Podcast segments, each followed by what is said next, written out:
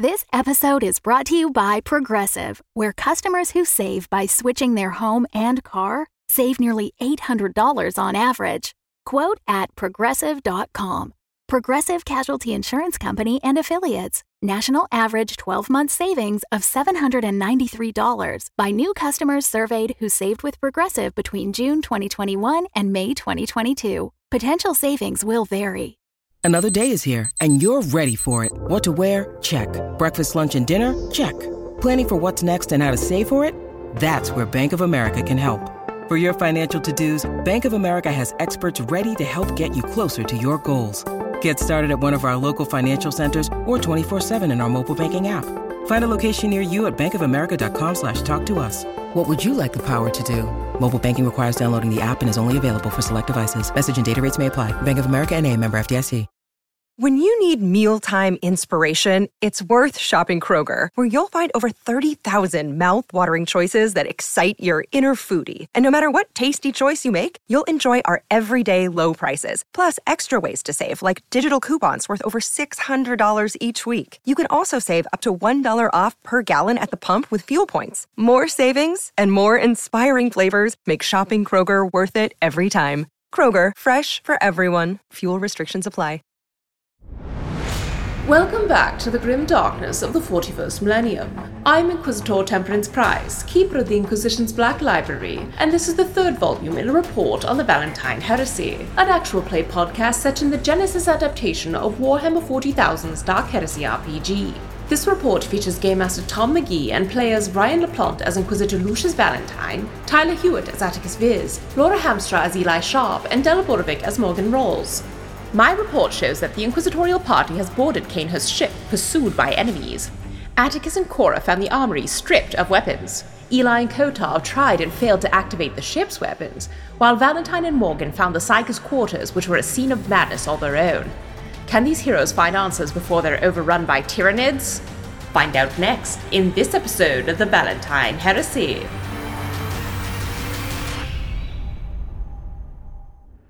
From the design notes of The Dream of Flight. well, defenses. Look, all I'm saying is that if we really have to prepare to be boarded, then me and my retinue really haven't been doing our jobs, then have we? we'll be fine. Inquisitor Cainhurst. I hate that guy. um, there's something kind of magical about the sound of like rain on a tin roof or or on on metal. It can be very soothing. Uh, in the grim darkness of the future where there's only war, that sound exists too, but it's not rain so much as it is uh, lasgun fire pinging off the uh, the sides of the Dream of Flight. Um, you are holed up inside Inquisitor Kanehurst's ship. Uh, Valentine, you and Morgan have found uh, the remains of Devram Gnarl uh, in his his quarantined off quarters. Um, some kind of psycho event seems to have occurred, but from what you read of the uh, the, the notices and writs that have been placed outside, they all seemed very generic. Um, and as you'll recall, almost like uh, almost like broad generalizations of what you think. Like if you know it's psychery, but you don't really know why, you're kind of like bad. So you're you're uncertain exactly what's happened there. Uh, Eli, um, you and um, our, our, our tinkerer friend um, made your way up to the uh, the bridge of the ship, only to find Yeah. that uh, the Mercy for the Pure uh, is draining the ship's battery ever so slightly, um, but enough to to really kind of fuck with the systems. That said. Uh, you were able to lock the ship down um, and seal the doors basically for for space flight uh, in order to uh, slow down any potential boarding actions. Um, meanwhile, uh, Atticus, you and Cora went to uh, investigate the situation in the armory and found that uh, all relevant weapons had been taken, aside from some antiques that kind of fit the decor, uh, which makes sense given the amount of firepower that's being poured into the the hull of the ship right now. Um, that is where you find yourselves. Um, there's uh, obviously the, the pinging of things. You can hear uh, plasma weapons charging up outside uh, soon to fire.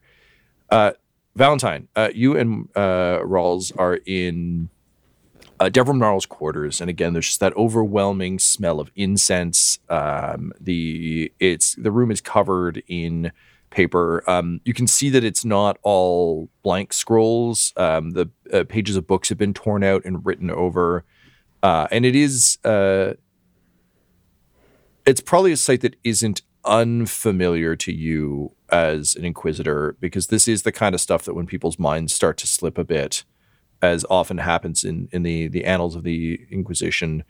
Um, this sort of mania and and sort of frenzied obsessive writing is is definitely uh, a symptom of of some dark uh, purposes. Um, that said, you've just found the body, as we described last session. His uh, body is desiccated in kind of a uh, a, a mummy esque way. He's clearly been in the sealed room for a long time.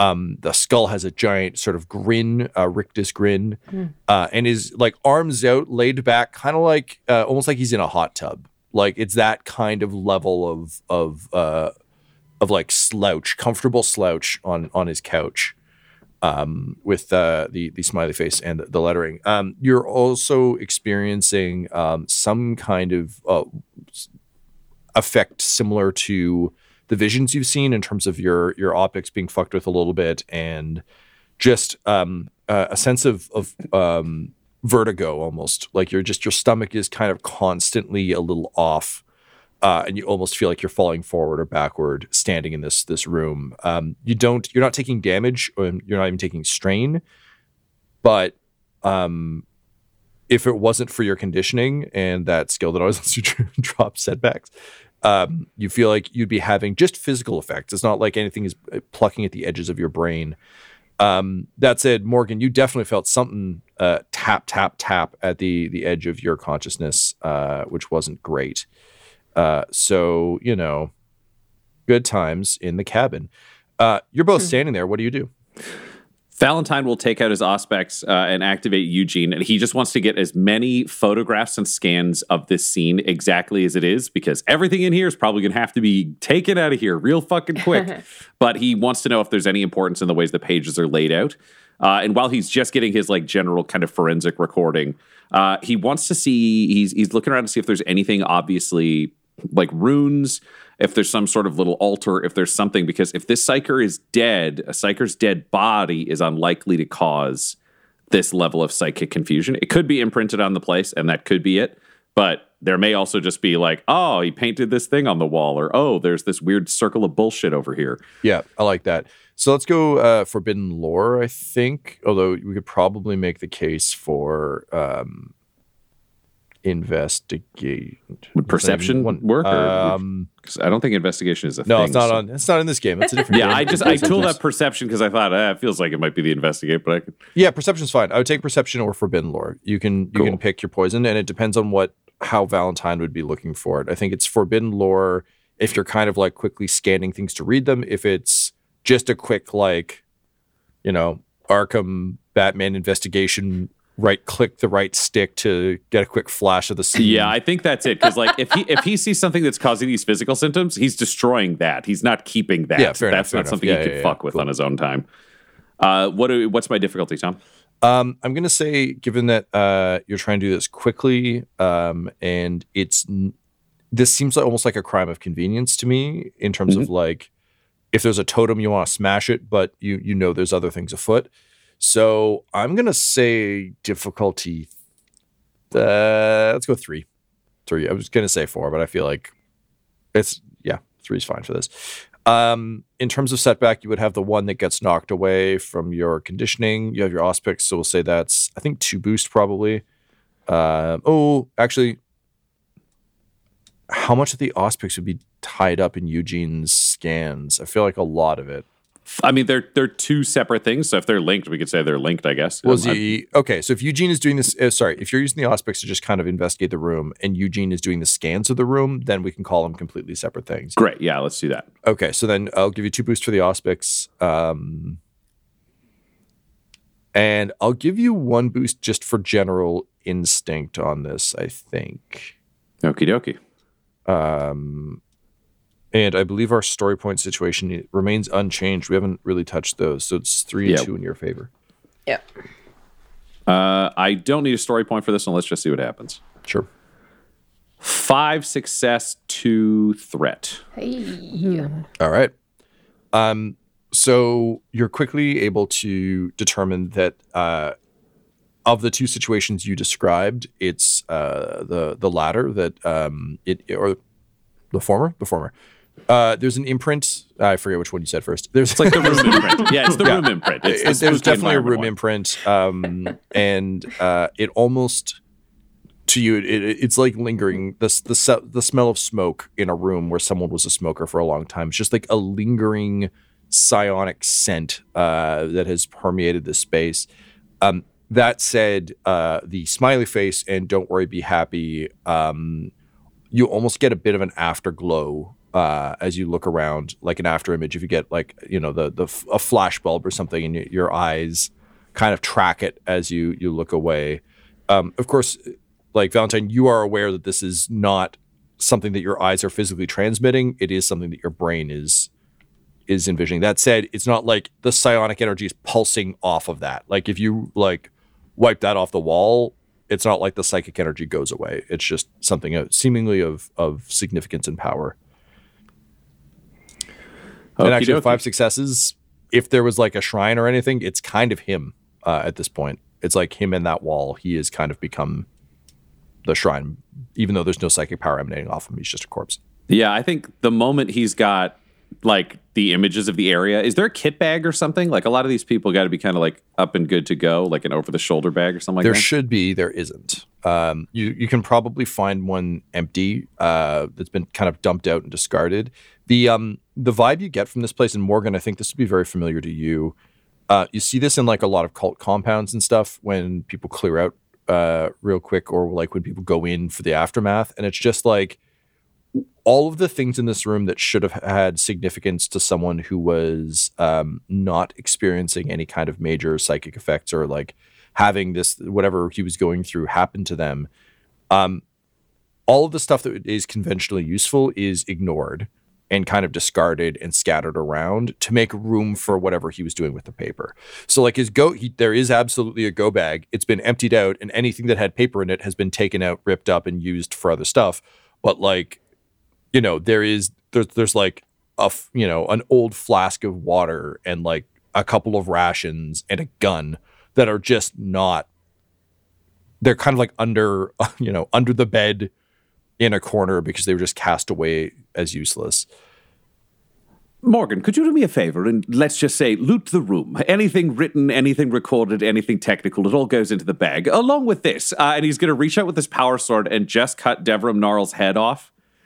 And there's, I don't know what Kotov can do with it. Let's find out. And he'll just hand it to her totally chill. All right. Morgan, how do you receive the head? Morgan has been following Valentine around the room, like watching his back. She swapped to her sidearm instead of the sniper rifle. And at this point, it's she hates being in here. So it's like whatever she can do to do what he wants and get the fuck out of the room. So, yes, Inquisitor. And taking the head and dumping it in the bag and then doing all the stuff running around as fast as possible. Okay. So sorry, Ryan, did you have a I was going to say, response while she's doing that, Valentine would like to take his power sword and see if he can carve out a square around the psychic disturbance on the wall. And if he takes it down, does the disturbance go with the piece he's carrying or does it stay there?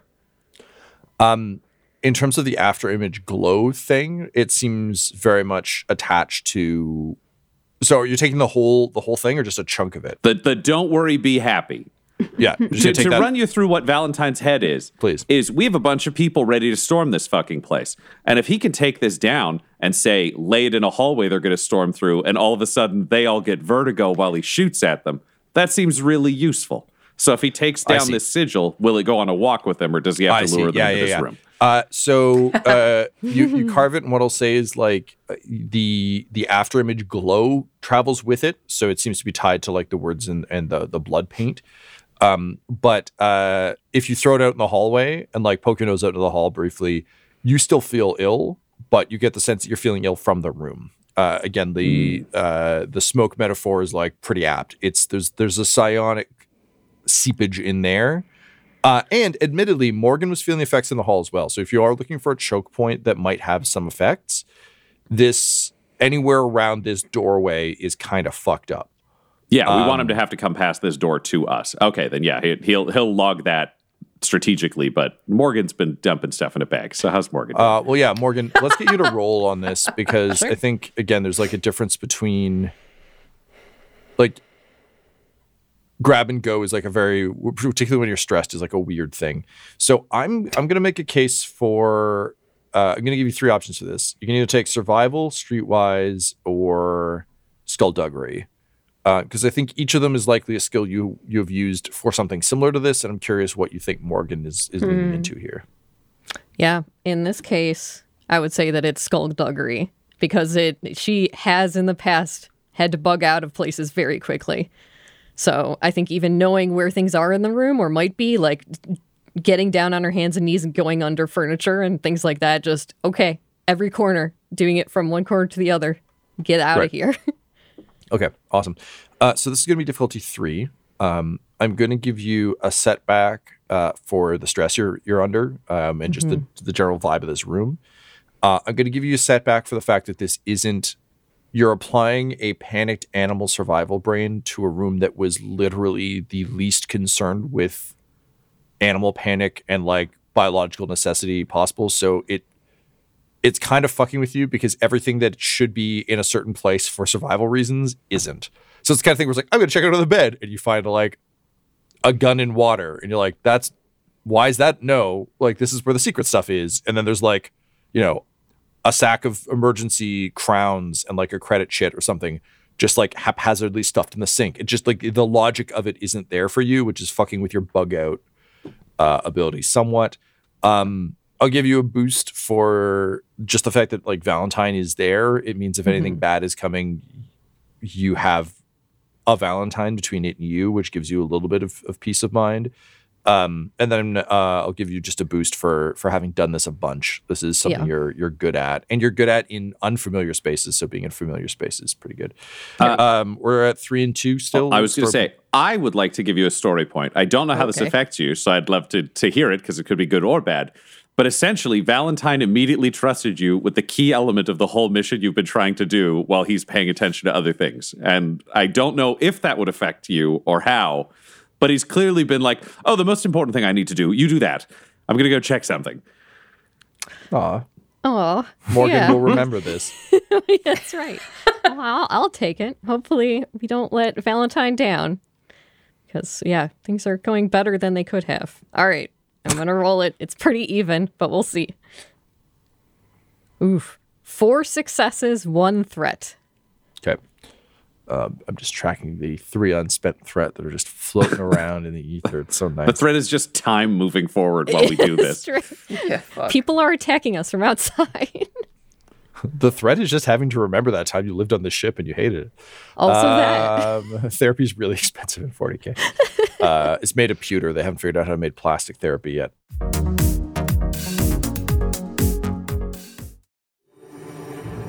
This is Fabius Bile reaching out to all those arch heretics and other dangerous psychopaths out there. There is only one way to truly defeat the Emperor and his pathetic lickspittles, and that is to make sure that they do not unify themselves and their false beliefs and empty gods. They must not join a Patreon. They must never join patreon.com slash dumdumdice. Then our cabal can rise to the heights of brutality and cruelty. We can slay every player character, skin the flesh from their bones, and leave them with no hope remaining. Unless, somehow, people go to patreon.com slash dumdumdice. With enough support, perhaps they could stop us. But that will never happen.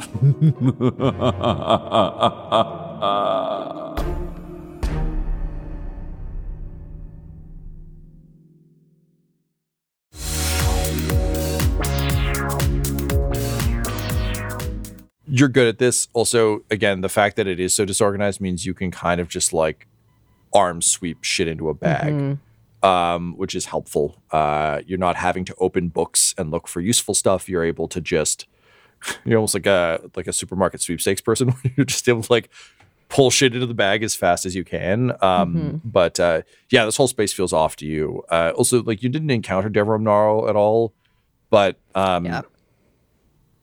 like nothing, nothing about this feels right or good, and you're actually not really sure why Canehurst would have this guy, uh, let alone like what happened here.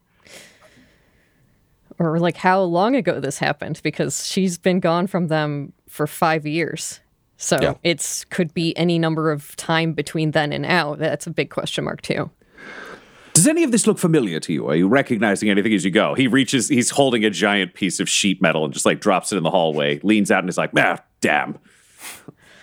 No, I mean all of the quarters are the same, but I've never seen anything like this at all. She says, stuffing things in a bag on her hands and knees. There are many flavors of Inquisitor. Was Canehurst one of those, oh, please paint the walls in your blood Inquisitors, or was he perhaps one might say a little more hardline mono dominant? I, I would say nice. he he tried to pretend to be friendly, but he always seemed to have ulterior motives to me. Yes, well, I'm afraid that's just an Inquisitor. That's not really any particular brand. Um, d- d- was he a devout fellow, or shall we say a bit more uh, religiously flexible? What would Morgan, you say, it, Tom? it honestly never came up, and that's kind of fucked up now that you think about it. But um, in terms of like, I think I, I comped him to Tom Hanks in kind of just that like friendly Tom Hanksy way. He would generally like in thinking about it, you never heard him really ever state clearly one way or the other. Um, admittedly, even though like on uh, Last Gleaming, you certainly heard about both sides. Um, like again, the Eisenhorn books do a fantastic job of like giving you a rundown of like here's all the different kinds of Inquisitors you could run into. Here's what they sound like. They're awful. Um, and I think you've heard secondhand cases of a lot of that. It just never really clicked until now that you you actually like Valentine's gun to your head. You wouldn't be able to say because he never really talked about it, which is in line with what you just said as well in terms of like the pretend friendliness. But um, you never observed anything like openly blasphemous as you would define openly blasphemous. Like you had your radar up for chaos cult shit because of you know who you are and, and where you're from. Um, and it's not like because I know I, like Ryan, I know what Valentine is asking specifically about like Devil Gnarl and everything else. Morgan, you never saw anything like this. Like there wasn't just, you know, oh, and also we have this one heretic, but don't worry, he's my heretic. Like it's cool.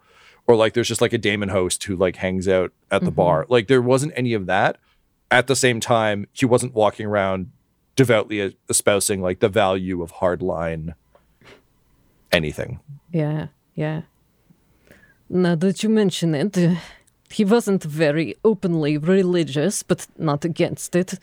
But this is this is far beyond anything that I thought he would be involved in whatsoever. Yes, so this was beyond him, but he wasn't religious. Well, that explains why he's dead. I'm going to see if there's anyone else down this hallway in any of these rooms that could be useful. Perhaps someone set up something or left something behind. Just any symbols that could help clue me in on where this band was thinking.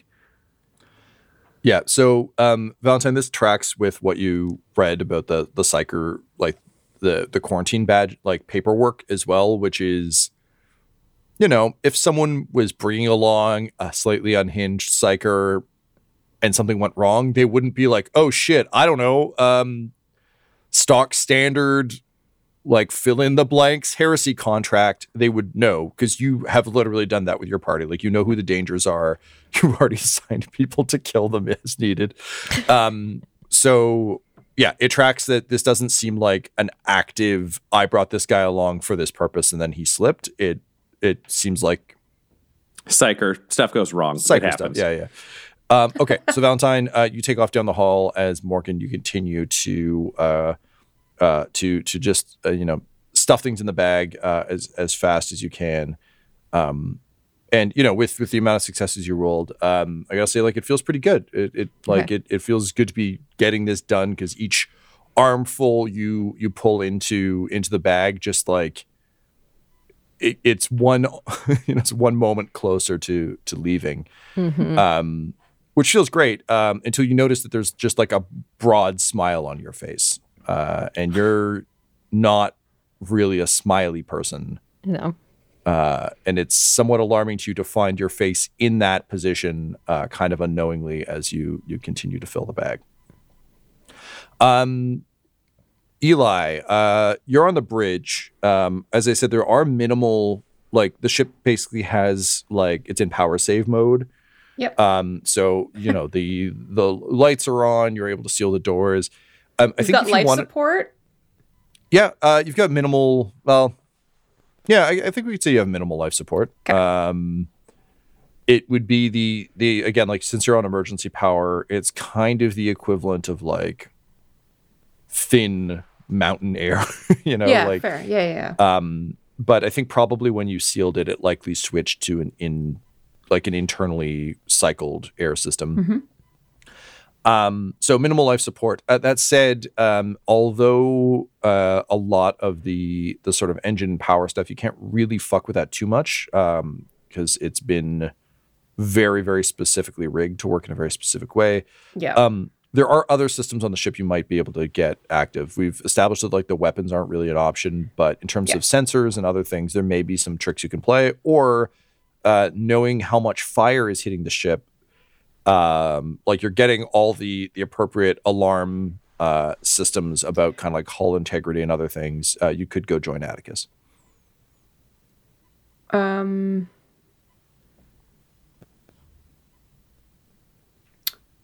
Can I get confirmation? Can I try with the sensors to like confirm what is attacking us? Sure. Yeah. Um, so let's go with a tech use. Yeah. Um, you are hacking this, so I'm going to go with difficulty three. Uh, Okay.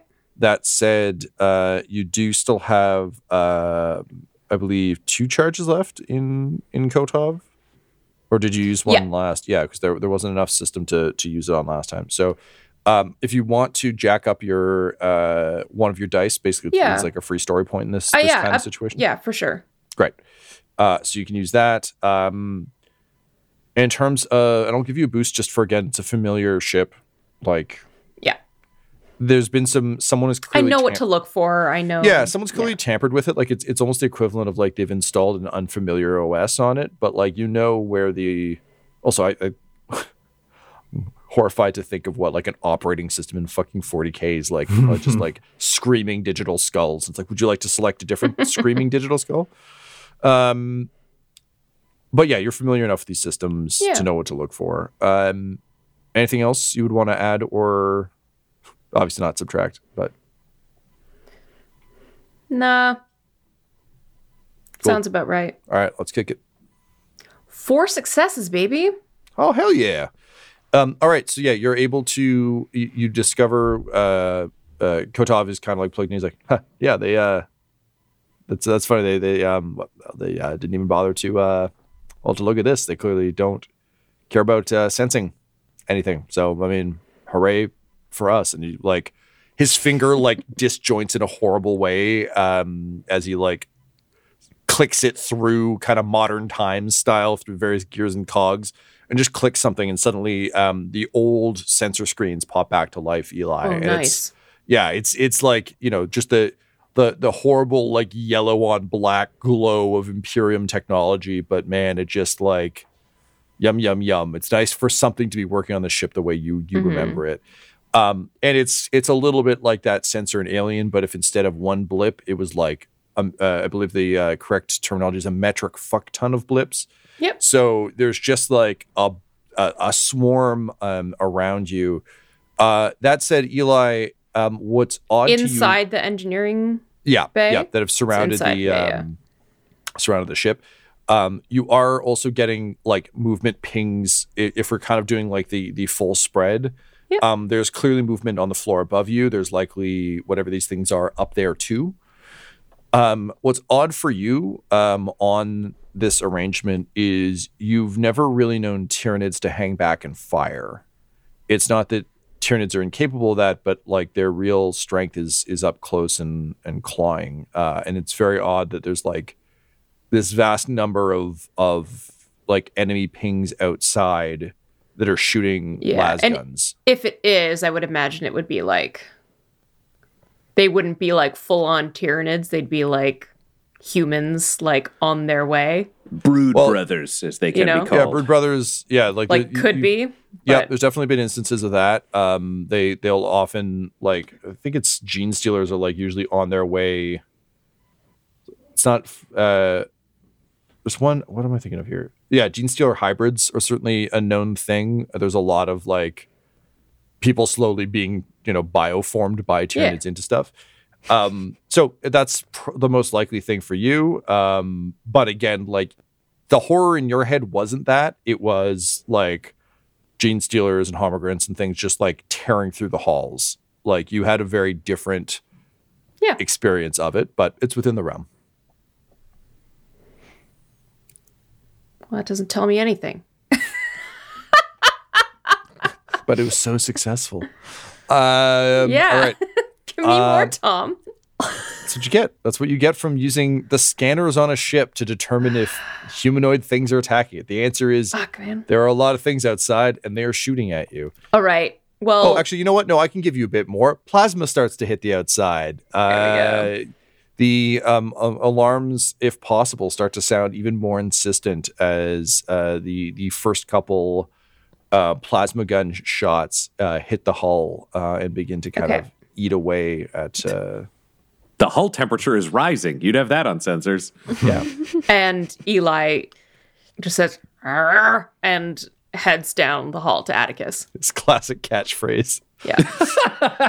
Um, amazing. All right, so Atticus, uh, you and Cora are setting up for uh, defensive actions. I think at this point, um, you could uh, easily kind of like check in with Valentine if you want, uh, given that he is also setting up choke points. But Valentine, I don't know. You're searching rooms though, so maybe you're not like tactically available. Valentine's would Valentine would be on comms, but he's given everybody orders, and right now he and Morgan are working on like priority one work. Mm-hmm. Survival will come for him, but the rest of the team will organize that, and then he can like jump over. So if he gets calmed in, yeah, he'll talk to anybody. Like he's available, but he's also aware that like Eli's on the bridge and Atticus is the one checking weapons. It'd be weird for him to try to micromanage what he's not aware of. Yeah, that's fair. Uh, Atticus, what kind of um, defense are you trying to set up? Uh, just knocking over crates for creating cover and things like that. Um, uh, and um, sealing uh, doors, like disabling um, the like computer panel for opening and closing them and things like that. Um, just making it difficult to get through the ship, um, creating choke points. Uh, he's well, he's prepared to lay down his life for Valentine, so he will also be staying sort of like on the front line, prepared for the first wave of people coming in. Great. So um, you kind of do the the base level preparations you've just outlined, um, and then you you hear the plasma start to slam into uh, the the ship, and you can tell that it's um, hitting what would be not the kind of like um, the ramp that you guys came in. Uh, but it seems to be targeted on uh, what would probably be uh, like an airlock for traveling between ships. So like a polite airlock rather than, you know, a true um, extravehicular, uh, like a proper EVA Yeah. heavy hatch. This one is literally like if you put one of those umbilicals between ships and popped a door, you'd be able to walk down the hallway. Um, so think uh, like an airplane door um, rather than a ramp. Um, so it's, it's still sealed, um, but it is definitely squishier than um, than the, the the full ramp that that descends and, and rises. Uh, and it is being pummeled. Um, you can see the uh, uh, sort of a faint glow almost appearing, um, which is a telltale sign of of repeated plasma fire. Um, and I think with a quick kind of like sprint around the deck, you can tell that this is going to be the breach point, uh, or at least the first breach point. There are there are plasma hits happening elsewhere. There aren't that many, but there are certainly a few. Um, so there are other points that are getting weakened, but this will be the point of entry. Okay, well then that's where I'll be. Okay. Um, so Cora kind of takes uh, position uh, beside you, um, kind of like I think, kind of doing the like uh, you know, over. If do you, I assume you have your shield out, or are you just Yep. like yeah. I'd have my So shield up, she'll yeah. be on the other side, so leaving you plenty of room to punch, um, Mm-hmm. and just kind of like over your shoulder uh, with the gun to just shoot anything that isn't in in you know power fist range right. which admittedly in a hole this small is not going to be much because Hmm. you can just slam right through that. Um, do you let everyone else know? Yeah, yeah. I would get on the uh, what is it called, the microbead? Mm-hmm. Yeah. Um, and just say uh, um, which side of the vessel is this on? Um, we are going to say this is sailor on talk. starboard. All right. Uh, uh, he would just get on and say, uh, uh, uh, "Enemy plasma fire is creating a small breach on the starboard side of the vessel. Interrogator Cora and myself have prepared a barricade and are ready to lay down our lives for you, sir." Appreciated. At the same time, I prefer that you maintain them on an ongoing basis. Uh, create a number of fallback positions. Fall back towards the quarters where I am with Morgan. There is a psychic disturbance that undoubtedly will unsettle the foe as much as it will us.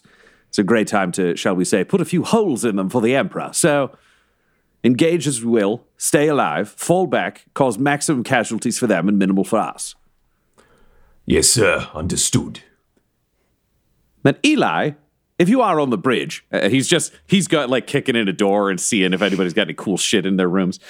Uh, if there's the possibility of one might say, I don't know, uh, reversing gravity, cutting it out in here, or just cutting power to this entire ship, uh, we have grav boots and they don't. So I would love it if we could try to disrupt some of the systems, maybe make things a bit more hellish for whoever's trying to shoot at us.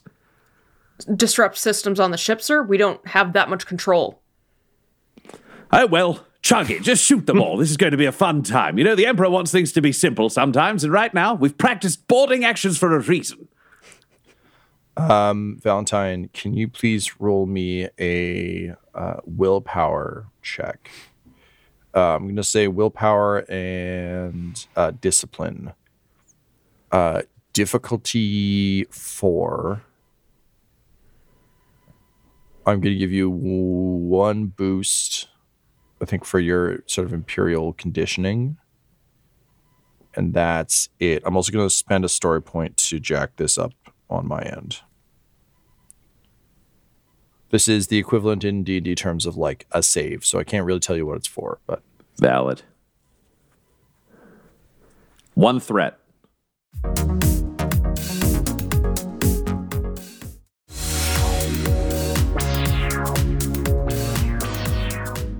Valentine, as as you say all of this, um, like there's a moment of of just sort of true elation that spikes through in the center of of this, um, where for a, a horrific moment internally for you, your kind of studied, trained optimism seems to just completely give way to an actual like for a second you you bought it. You actually like believed it fully believed it yourself that like oh no like this is a great day. Like no hint of threat no hint of the usual kind of like this is how you combat the world. Just for a minute you were like legitimately really happy that these threats were about to punch through the side of the ship and that you couldn't act with things. But um it passed quickly and your brain kind of self-adjusted um but it uh it, it felt not great Morgan, I mean this in the most respectful way possible. Hurry up in that room. I don't think it's good for either of us psychologically. Oh, Morgan's not going to respond. She's just, is she done yet? Can she leave this room? My God. Uh, you're getting close. Uh, there's a lot of walls to, to pull stuff down off of. Um, for some reason, you're just getting like you've just pulled down a, a montage of uh, uh, Vicodin liquor um, labels, um, which is just super weird. It kind of feels like the things like a you know a teenager would peel off uh, and stick to their wall. But Inquisitor said everything, so you're just stuffing them in a bag. Um, And Valentine. She, she will also have, um, for hovering in the door is Toby. So as soon as she gets all the stuff in this bag, she's going to have Toby carry it and then find Valentine. So that's her next plan of action. Yeah. All right. Awesome. Um, Valentine, um, in terms of the rooms you're you're booting the door on, um, there's not a lot. Uh, they seem pretty cleared out. Um, you would say, I think, at a glance, uh, they look not looted, but um, efficiently cleared out the way you would if you were mo- like abandoning the ship. Um, so you know there are things left behind, but all of the things you'd expect to be missing are missing. Um, and you know, like beds are still made, drawers are closed, everything is properly kind of like closed up for flight. Um, but you're not you're certainly not finding any like you know mummies or anything uh, of that ilk. Fair enough. Uh, does he find any bottles of booze? Um, no. Okay. You can find some empty ones in like the recycling equivalents. Um, why do you ask? Uh, he's think I'm, he's thinking about improvising booby traps, where he's like, if he could take a couple of bolt shells and put them in a pillowcase and splash it with like some kind of amasec, then you just light it up, toss it down the hallway, and you've got ten bolt shells going off at once. Like just ways he could rig things up as like improvised grenades or other weapons with what he has, because he's gonna be he's a he's a paranoid sociopath. He's gonna have way more bullets than he'll ever be able to use in this fight before they're on him. So, any way he could rig up something dangerous. I- I- honestly, it you're you're really finding very little. Um, in a way that's again like for like you can find like pencils um and things like it's just like that level of stuff that's just people have left the occasional thing behind, but generally speaking, no, you're not you're not finding medical supplies. You're not finding you know lighters or like there's just a, a distinct. It's like anything useful has been taken politely. Uh, then I think what he's going to do is I'm imagining this room is towards like not the front, but the back of the ship. I'm not good with nautical terms. Towards the back where the engines are, if mm-hmm. we're at the bridge for the other one. Then he's just going to be breaking down bunks, getting out desks, and just trying to barricade that fucking engine room. Because if that's the the final fallback position, they need to make like as much of a wall there as they can, so they can like run in, close it, get murdery, but hold the hall the whole way back to it. Because the longer we can keep them, you know, barricade so we can keep them in crazy psyker zone, then fall back from there to just a position where we've got Atticus and a shield, and then just fist and sword them until they can manage to kill us. Cool. So, just so I'm aware, and we can forget about the front and the back, and I'll tell you where this lives on the ship uh, in a moment. But are you trying to set this up near the ramp you came in, or because basically the way I'm imagining this ship, um, you, the direction you came from, if we're if we ignore nautical terms entirely uh, and just use this map I'm looking at, um, from the south is the bridge of the hospital ship. So you guys were traveling north to the engine room. You arrived in the engine room to find Canehurst's ship. You're now inside Canehurst's ship. Yes. I think we can say Devram Gnarl's quarters is just kind of somewhere in the middle. So, Okay. in terms of where you would like to set up your last stand and your fallback, are you trying to fall back closer to where you came from, which is the bridge of Canehurst's ship, but closer to the because his ship is facing the same direction as the ship. you're Okay, on. so to paint it maybe a little more vague, so we don't have to map out the entire interior of a ship. Basically, he wants to create fallback points. So if Atticus, Cora, Eli, and Kotov are falling back from combat, they can fall back to other I see. areas he's also Okay. set up. Yeah, so you can yeah. like double the length of the fallback Perfect. period yeah. they've got. And time it would make sense since the enemies came out of the north end of the ship that you don't want to be near that. So we'll Yeah. say that you are basically falling back to the bridge of Canehurst's ship, perfect. um, where Eli was. Um, I guess the only other thing is, um, Valentine, would you want to, would you spend any time searching for Canehurst's quarters or are you just kind of taking whatever is close by? Yeah, uh, yeah. On the way, he would he would scope it out. It's a mixed bag now. They can't afford to die here because then they get nothing. And he's got Devrim's stuff in a bag, which is the most Mm-hmm. valuable. But Canehurst is like Canehurst is that side quest on a mission that you're like, Hmm. if I can do this in this run, I'll do it. But I don't want to risk failing the no, primary I, I goal. agree, and I think that's that's very valid. I was mostly just curious. Like, I, Mm-hmm. uh, so let's go then. Let's roll to see if you just encounter. Because if you're not actively searching for it, there's a very good chance you could just miss it, and that's Yeah, yeah, fine. absolutely. Uh, and I think like true to form for for what you're doing. So let's call this. Um, we will honestly just take this as a perception. Um, Okay.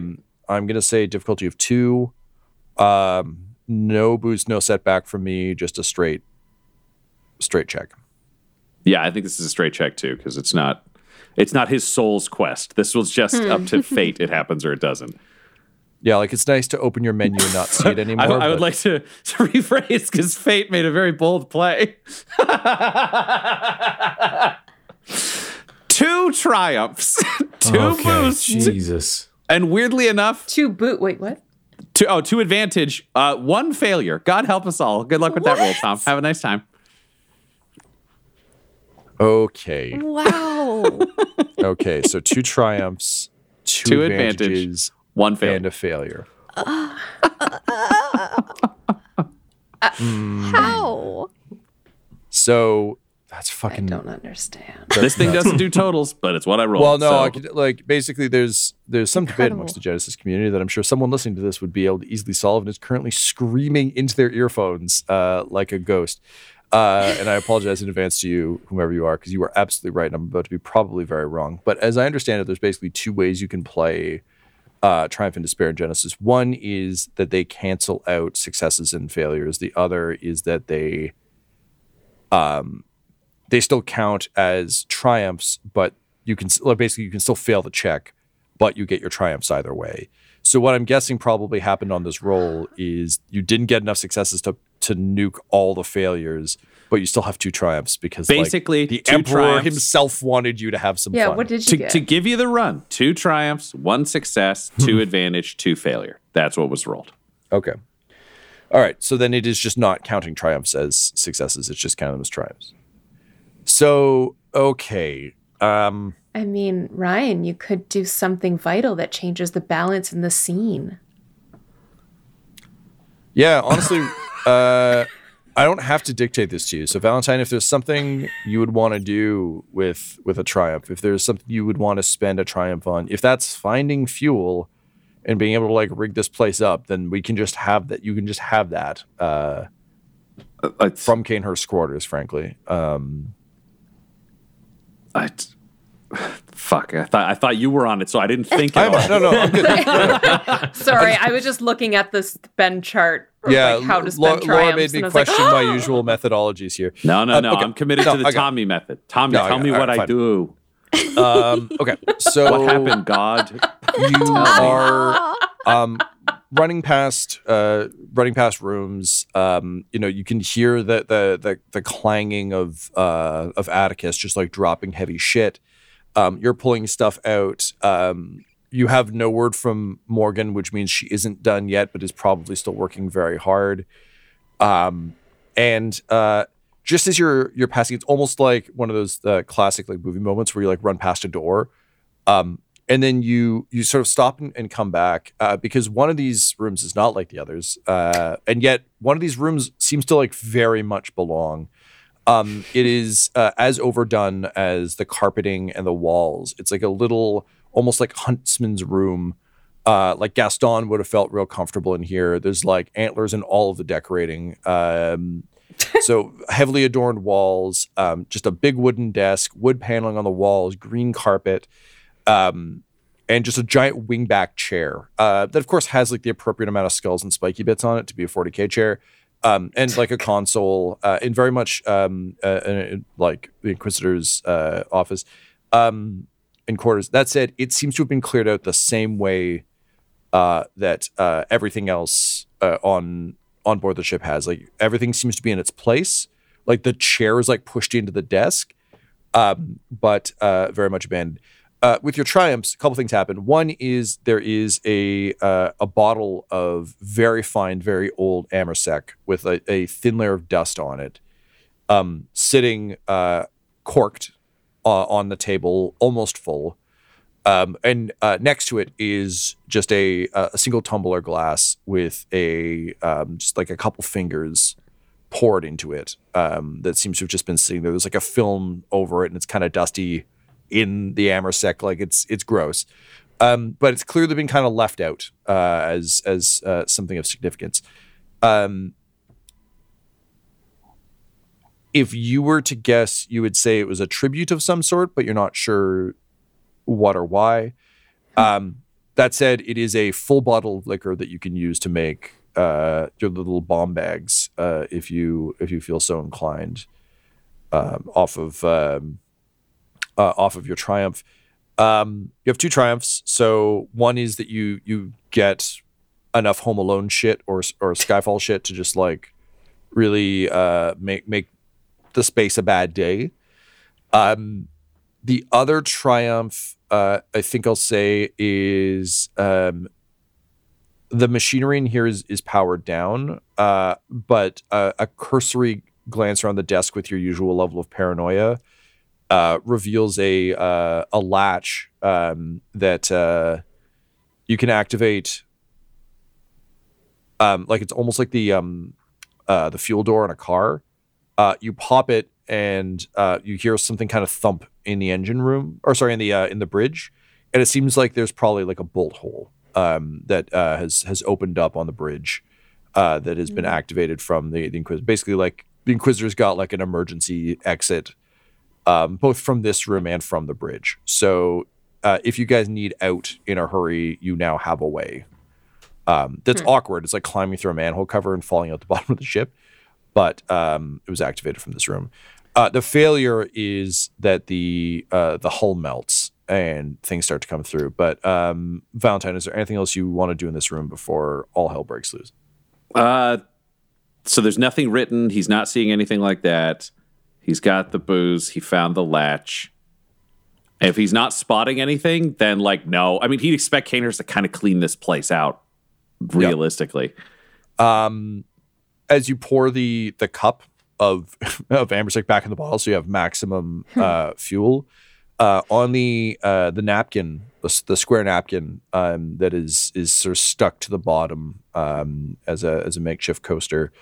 Um, you just see uh, one word written in kind of swirl, um, sort of looping font. Um, it just says on, or sorry, not it's not one word. It's three words. Uh, onward and upward, uh, with an exclamation mark, a jaunty ex- exclamation mark. It's written almost in the Disney font, like just there's too many loops, and it's it's uh, very very ornate, um, but seems to have been just kind of casually scrawled on it, um, and it is stuck to the bottom of the glass. And Valentine is going to look at that and realize Kanehurst isn't here. They abandoned the corrupted psyker. Clearly, they were on their way out. He's going to assume Kanehurst is somehow involved and is likely his next target. And he's just going to say, Oh, good hunting to me. uh, which is uh, an appropriate uh, sentiment uh, to kind of have top of mind um, as the hull melts away. And uh, Atticus, uh, you watch as um, scythe like claws uh, begin to emerge through uh, the molten metal. You know, just yet another threat to Valentine and the Imperium, just fucking waiting to get punched. This episode of the Valentine Heresy features Ryan LaPlante at the Ryan LaPlante on Twitter as Inquisitor Lucius Valentine, Tyler Hewitt at Tyler underscore Hewitt on Twitter as Atticus Viz, Laura Hamstra at EL Hamstring on Twitter as Eli Sharp, Del Borovic at Del Tastic on Twitter as Morgan Rawls, and our Game Master Tom McGee at McGeeTD on Twitter. This episode was edited and mixed by Laura Hamstra, and the Valentine Heresy's artwork was created by Del Borovic at delborovic.com, D E L B O R O V I C. Our theme song is The Hordes by Megan McDuffie, and our ads use the tracks No Control and Chiefs by Jahzzar, J A H Z Z A R, available at freemusicarchive.org. When it comes to Dum Dums and Dice, you can visit our website at dumbdumbdice.com. Our Twitter and Instagram are at dumbdumbdice, and on Facebook at facebook.com slash dumbdumbdice. We have merchandise available at redbubble.com slash people slash dumbdumbdice, and most importantly, you can join our Patreon at patreon.com slash dumbdumbdice. That's D-U-M-B, D-U-M-B, D-I-C-E. Ave Imperator, and death to all the heretics. Dum Dums and Dice has to give a special thank you to the supreme beings of our Patreon at this time. The Half Blind Prophet, Christopher Little, Sue One, George Dolby, Richard Cranium, Gavin and Abby McDonald, Logan, Fire Unfriendly, Grandma Likes D&D, Alan, Stabby Stranger, Glitch Trick, Roman Brown, Spot Allen, Flynn1138, Alarain Okapi, OMG, it's Big Nick, D&D and Things, Norma Byers, Schrodinger's Pepper, Guy Edwards, Flea Unit, Madre de Gatos, Lady Maiden, Melissa Rain, Nithrian, Garbo Ape, Locke, Sam Schaefer, and Noel LaPlante. If you want your name to be added to this list, you can join our Patreon too at patreon.com slash dumbdumbdice. Thanks to them, and a little bit of thanks to you. The Fable and Folly Network, where fiction producers flourish. Space Podity. An actual play D&D Spelljammer podcast. In Space Podity, four adventurers visit the worlds and vex the GMs of other actual play shows. Keep listening for a sneak peek and please subscribe so you don't miss the first episodes, set in the campaign of the long-running Dungeons and Dragons podcast. Acting Captain's Log. We've crashed our flying birdbath mansion. Long story. The party of groundling adventurers on board is kind and heroic, but untrusting, and is staring at me. It consists of a traumatized minotaur, You want to say traumatized? a spooky Aasimar child, I'm an adult an now. adult Aasimar child, whom I suspect to be enthralled by a hidden power, and the most headstrong elf I have ever met, and that includes Rascalgar the Cataclysmically Reckless from the former Erogenon Zed. Sounds fun. Also, the mansion's kitchens are out of ale. How am I going to function? Space Podity. Find us wherever your podcasts are.